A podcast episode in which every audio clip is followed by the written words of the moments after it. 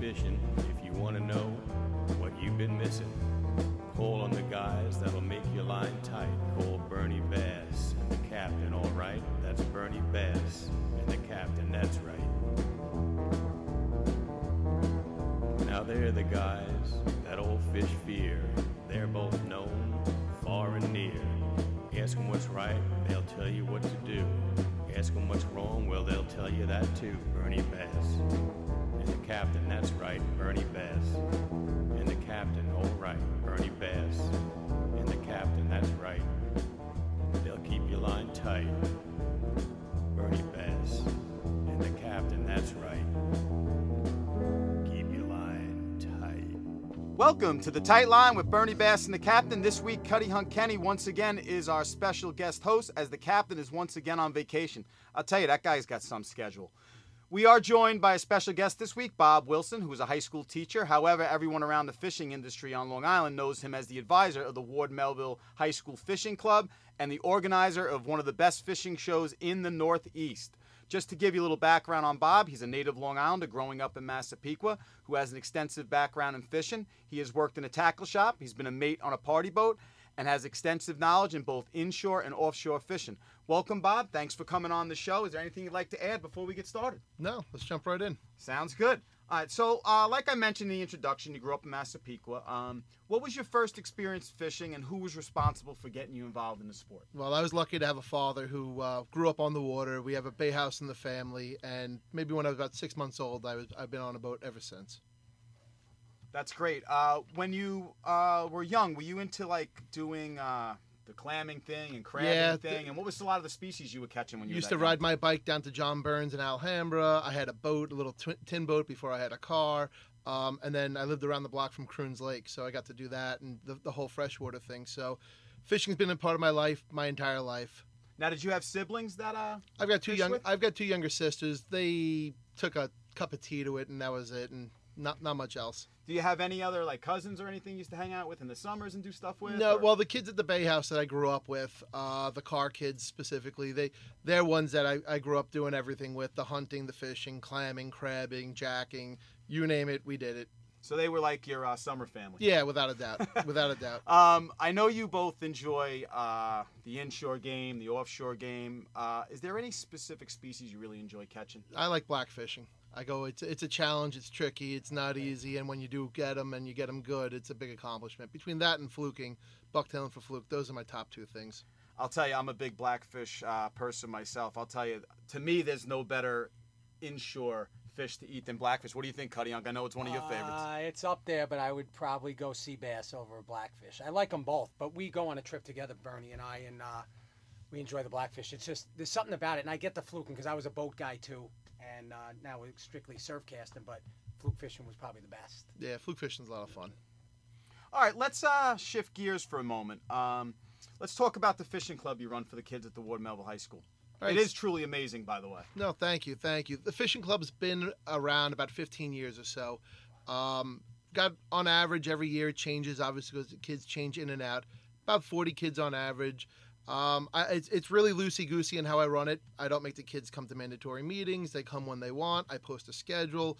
I get about 20 kids solid every single week that show up for lectures or presentations or do-it-yourself projects. But we do a million different things. Um, all depends on the season. In the fall, a lot of how-to. In the winter, we do do-it-yourself projects. We build rods, tie bucktails. We learn, we build our own plugs. Um, and then in the spring, it's let's get out and fish as much as possible. Obviously, in the fall, it's favorite time of year to fish. We fish a lot then, but you know the fall weather around here, we get blown out so much that we have to fall back on something. So you're doing a lot of winter activities with them to show them all aspects of fishing, not just getting out on a boat or getting out on the shore fishing. Exactly. I grew up being at the bay houses. I grew up potting and, and netting everything, so I want to teach them how to do that also. I totally hear you. And on that note, we're going to be right back and discuss this club a little more. This is exciting here. Hey everyone, welcome back to the Tight Line with Bernie Bass and the captain. I'm here with Cuddy Young Kenny as the captain is on vacation still, and I'm joined by my special guest, Bob Wilson, the advisor of the Ward Melville Fishing Club. If you're just joining us, and we were just speaking before the break about the fishing club. Bob, I got to ask you, Did you start the fishing club? It was already in existence when you took it over, or what? No, uh, I- I guess I can get credit for starting the club. It was actually a teacher and I that I work with, another social studies teacher, Bill Lapp. We started by taking kids out on a trip because they heard we like to fish and they wanted to do it. So we went on the Celtic Quest out of port, took them out for a day of fluking, and it snowballed into about eight kids the first year who wanted to meet for for uh, meetings and they wanted to learn over learn about a couple of things. And very quickly we got administrator uh, administrator support and the club just kept on building and building and building into what it is today. What are I know you did talked about some of the winter activities. You know, in your opinion, what are the best activities you think you do uh, outside of the fishing? I I firmly believe that when you build something and you use it and then you go and capture something, you catch something on it. There's nothing more pride uh, that the kids can get out of that. So rod building's a really cool experience for them. Um, I have to thank uh, the Al, Al Goldberg and uh, Captain Neil Faulkner. They started us off with rod building. They help us out by donating a lot of goods. Luke Caruso has always helped us out. I, I have so many blanks and components that the kids can build for free, actually. That's so, really nice. Yeah, it's a really cool thing. They, they get to, they get set up on what they want, and then we set up times where we do an after school class and a night class. So for the kids who are playing uh, winter sports, or if they got extra help, they can still get in on it. And we do two hours a night for like six weeks. I have them on the schedule. We bang out the rod. I do all the epoxy work because that's a little difficult to do right off the bat, but they do all the other work. It seems like you put in a lot of time. Yeah. With this, and that's very Yeah. nice of you to do Oh, that. And it's for the kids, of As course. As a teacher, know, you, we're do it for the kids. And exactly. gratification to see it start to finish. So you're building a rod from scratch, and then you're going out and catching with it. You got and it. even using a lure that you're making, probably, right? Yep. Or Yeah, we, we build whatever. plugs, bucktails, teasers, you name it, rigs, a- anything they want to do. And every year that changes. So one year it might be that the kids have no interest in building plugs. Like this year, we didn't build any plugs. The kids had no interest in it. But we built a bunch of skirt jigs. We did a bunch of uh, freshwater stuff. So I've got to learn some new things and get uh, get acquainted to it. But once we do that, it's pretty easy. Or I'll reach out to some guys. Like the industry is awesome in a lot of different ways. I'll reach out to guys who build plugs or build uh, different lures, and they're like, "Hey, do it this way." And it, the learning curve for me is immensely like uh, cut down, and I could pass that along to the kids. Now, let me ask you a question. You mentioned freshwater, so you do some freshwater stuff with the kids also. Yeah, we do. so I, I primarily love saltwater. No, me I, too. I had my fill of freshwater growing up, and the biggest uh, hurdle with the high school club is transportation. A bus will cost us just to go in district for round trip is four hundred dollars. Wow. So then, you know, there aren't many lakes close to us. So you've got some in Smithtown, but that's a five, six hundred dollar bill just to take sometimes ten kids fishing. So I try and like, if they want to, we do it. It's great. And you say, well, can't the kids drive? Definitely. By the time they're seniors, though, there's so much going on that our high school sophomore to senior, 10th through 12th grade. The good majority of kids are 10th graders. And then as they get older, the hardcore kids stick around and we fill in with more younger kids. So transportation's a big issue that I always find. Okay, let me ask you another question about the uh, club. Do you go over, you know, like some safety stuff about being on the water, whether it's being on a boat, whether it's fishing from shore? I mean, because both have their, you know, things that can go So- wrong. so being around uh, where we are in the Stony Brook Three Village area, there have been a couple of deaths down by West Meadow Beach with parents um, who have either been kayaking or wading. So we talk, and I'm not a big surf guy. I'm I'm, I'm a boat guy. Uh, but Mike Owen is a former administrator. He's like 132 years old. He helps me out every single uh, every single week with everything. He's awesome, and he surf fished a lot all over the island. So we'll go through the do's and the don'ts. If you're going on a kayak, avoid these areas. Look at these currents. If you're going to be wearing waders, you got to wear your belt. We definitely do that. Um, for my boat kids, I've been trying to work, and COVID really, you know, shut this down. Been trying to get the boater safety course in, so we can do that over the winter, so everyone can get their license. And I have it all set up, and it's just been on hold.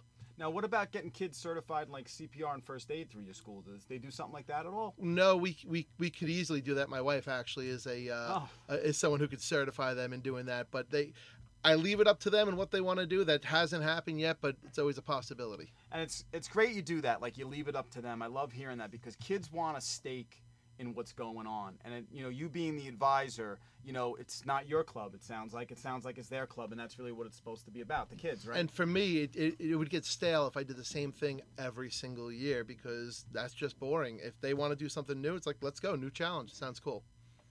Bob, I have to be honest, and I agree with Bernie. I think you run one of the best saltwater fishing shows in the Northeast out of the Ward Melville High School each spring, and I know it's well supported by the industry people in the fishing community as it does support the kids. When did it start, and did you ever think it would become this big? So no, uh, to answer your question, I never thought it'd be as big as it is right now. Right now, we play host to 250 to 300 vendors, over 400 tables. We we pack out Ward Melville, the gym, the auditorium, the hallways, every area that I could use, we use. Uh, we use it with the show. Um, when it started, Noreast.com was still in existence, and actually people were using it.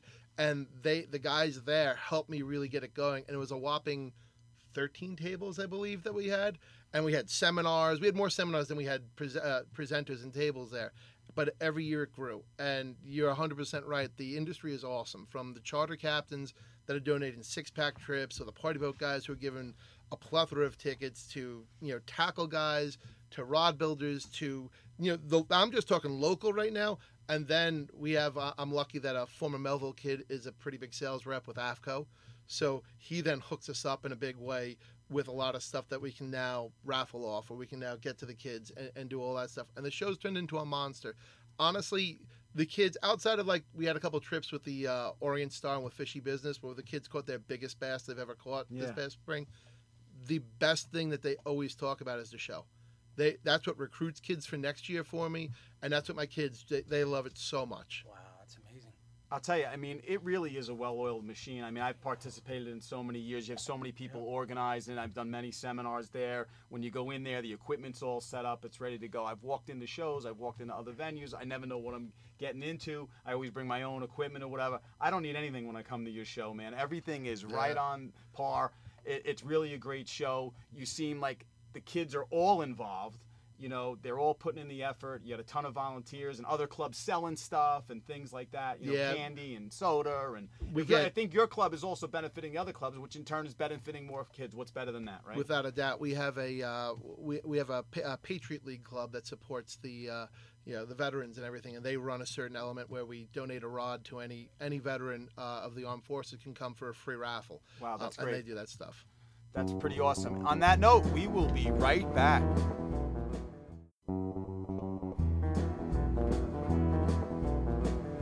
Welcome back to the Tight Line with Bernie Bass and the Captain. We are continuing our conversation with Bob Wilson, the advisor of the Ward Melville Fishing Club. We're going to have a few more questions for Bob, but first we got to talk about the happenings around the island, sponsored by our friends over at ODM Fishing Rods and Fat Cow Fishing Products. August 19th is the Long Island Aquarium Annual Gala. Tickets are $250 and all proceeds go to the New York Marine Rescue Center. For more information, go to New York Marine Rescue website at www.newyorkmarinerescue.org. Hey, are you an organization with any upcoming fishing or related fishing events? Please email us the information at tightlinewrivradio at gmail.com so we can get that information out on the air. Okay, let's talk about the last cast.